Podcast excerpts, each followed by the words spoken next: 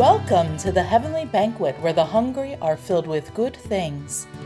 This week's lesson comes from the Gospel of Luke, chapter 14, verses 1 and then verses 7 through 14. On one occasion, when Jesus was going to the house of a leader of the Pharisees to eat a meal on the Sabbath, they were watching him closely. When he noticed how the guests chose the places of honor, he told them a parable. When you are invited by someone to a wedding banquet, don't sit down at the place of honor in case someone more distinguished than you has been invited by the host. And the host who invited both of you may come and say to you, Give this person your place. And then in disgrace, you would start to take the lowest place. But when you're invited, go and sit down at the lowest place so that when your host comes, he may say to you, Friend, move up higher. Then you will be honored in the presence of all who sit at the table with you. For all who exalt themselves will be humbled, and those who humble themselves will be exalted. He also said to the one who had invited him, When you give a luncheon or a dinner, do not invite your friends or your brothers or your relatives or rich neighbors, in case they may invite you in return, and you would be repaid.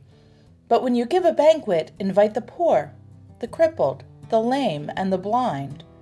And you will be blessed, because they cannot repay you, for you will be repaid at the resurrection of the righteous. This is the word of the Lord.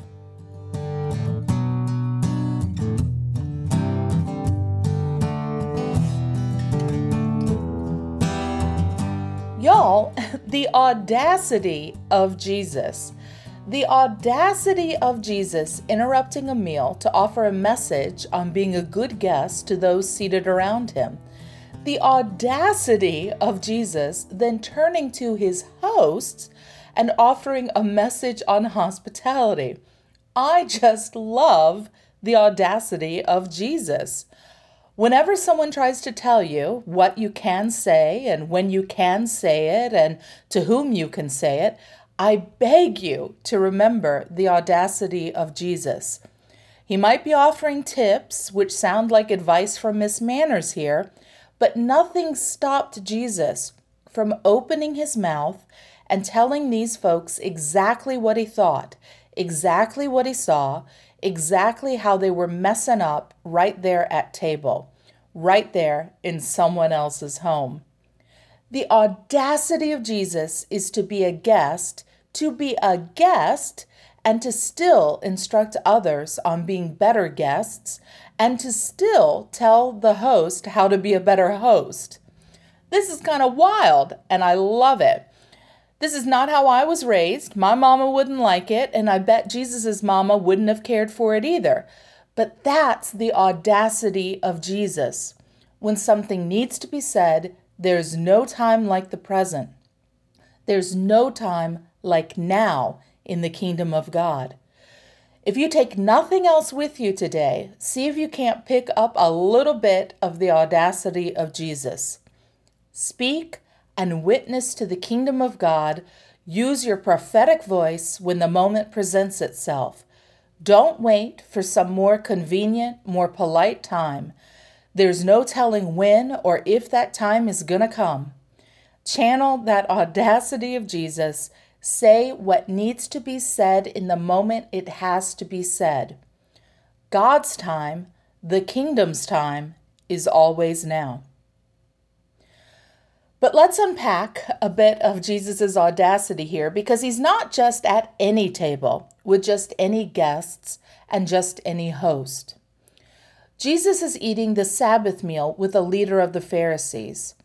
This is not his usual crowd of fishermen, farmers, sex workers, tax collectors, and female heads of household. He is not at table with the outcasts and the poor. He's at a society gathering.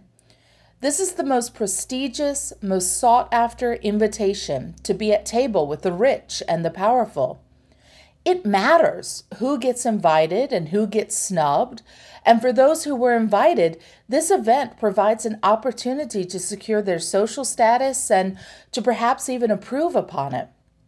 This is a chance to get some face time with the influencers, to wheel and deal with the local power brokers, to be seen by and to be seen with anyone who is anyone. So Jesus, Jesus doesn't belong here. He's an anomaly, a fascination. He's the talk of the town, a strange guy who says strange things. He has seemingly nothing to offer these people, even if we might think of him as the most powerful person in the room. To others, he's an eccentric, a storyteller, a sort of street performer. He's been invited as entertainment, as an amusement. He doesn't fit in, and he knows it. He knows this, and he knows that means folks aren't taking him seriously. And well, it's always a mistake to underestimate Jesus. They think of him as interesting company. They expect that he'll enliven the dinner conversation, and well, he doesn't disappoint, that's for sure. And so when Jesus offers these sayings on how guests ought to seat themselves and how hosts should form their guest lists, he's not speaking in some abstract way. He's describing and correcting the situation right in front of him. He's offending everyone in the whole room. He's calling out those who are misusing the table to jockey for position and power, and he's calling out the host who has created this dynamic by inviting the rich and the powerful to the meal, those who have favors to trade, rather than the poor, the crippled, the lame, and the blind, those who have nothing material to offer, those who can't repay the favor of the meal but also those who actually need and would benefit from the meal. Jesus got invited to take a seat at the table with the privileged, and he used that supposed privilege to admonish them all. The audacity of Jesus, y'all. Can you even imagine?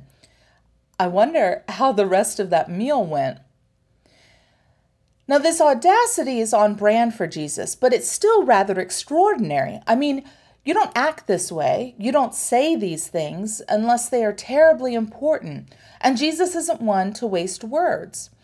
This isn't correction out of spite. He sees something disordered and addresses it because it's necessary. I know this might come across as a bit super audacious for those of us here in the South because we pride ourselves on hospitality, on treating guests well, and so these words from Jesus probably sound like a no brainer to many of us, as though he's just repeating what generations and generations have taught us. But these words of Jesus offer an opportunity to reflect on our social practices and the ways, perhaps inadvertently, but the ways in which we might use these occasions or other people for our benefit. Because you and I might know that when we're guests in someone else's home, that we should look to some guidance from the host on where we might be seated, or at least we should have the good sense not to seat ourselves at the head of the table. But watch what happens when you are at a more neutral table, when you're out with a group at a restaurant or even downstairs in the fellowship hall. You will see some folks gravitate toward the least desirable seats, the ones where you're boxed in or stuck under some overhang and you will see other folks make a beeline for the most prominent and comfortable spots. And nine times out of 10, that's an older male. It is. If you don't like me saying that, then stop doing it, and I won't have reason to say it. That's the audacity of Jesus, y'all. But Jesus has said who his people are. And they're the ones who defer to others, who don't mind sacrificing a bit of their own comfort so that everyone has a place at the table. And that often looks like taking the least comfortable seat so that someone else doesn't have to. And you and I might not be rolling in high society or wheeling and dealing at three martini business lunches, but we trade favors through meals. We do. I bet you can think of a time when you felt at least a bit slighted when someone didn't invite you to her party or some luncheon, even though she was on the guest list for your last barbecue or game night.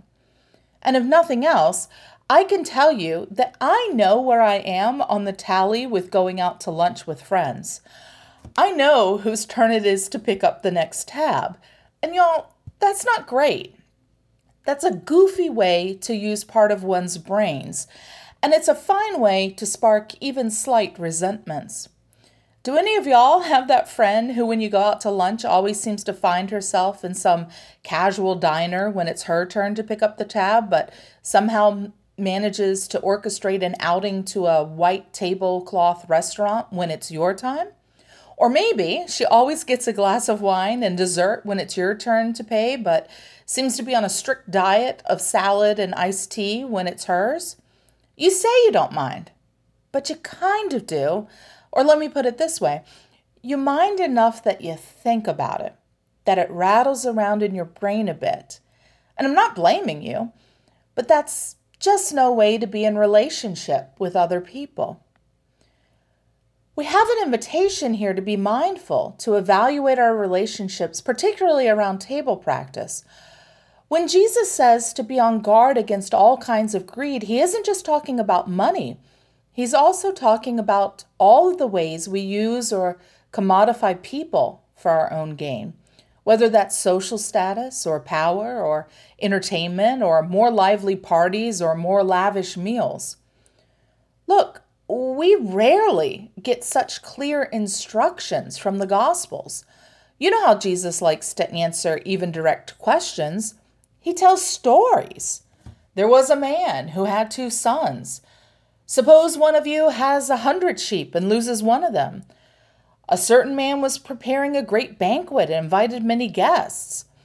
He works in parables, and here, here we have a direct, clear description of how to act, of what the etiquette is in the kingdom of God. So, why not just try it? At least try it. Break that cycle with your friend by picking up the tab on her turn. Throw a little extravagant generosity her way and see what happens. Go ahead and sit at the kiddie table or wherever else the outsiders might be. I bet you have a lot more fun. And let's challenge ourselves to invite the people who need to be fed, not the people we expect to feed our egos. I'm telling you, it's going to be so much more rewarding. It might be more difficult, it might pull you out of your comfort zone, but it will be so rewarding, and not just in the world to come, but right here in this world. Give it a try. I dare you. Jesus was audacious enough to break up a high society function to bring us this advice, this invitation. Now it's your turn to be audacious enough to try it.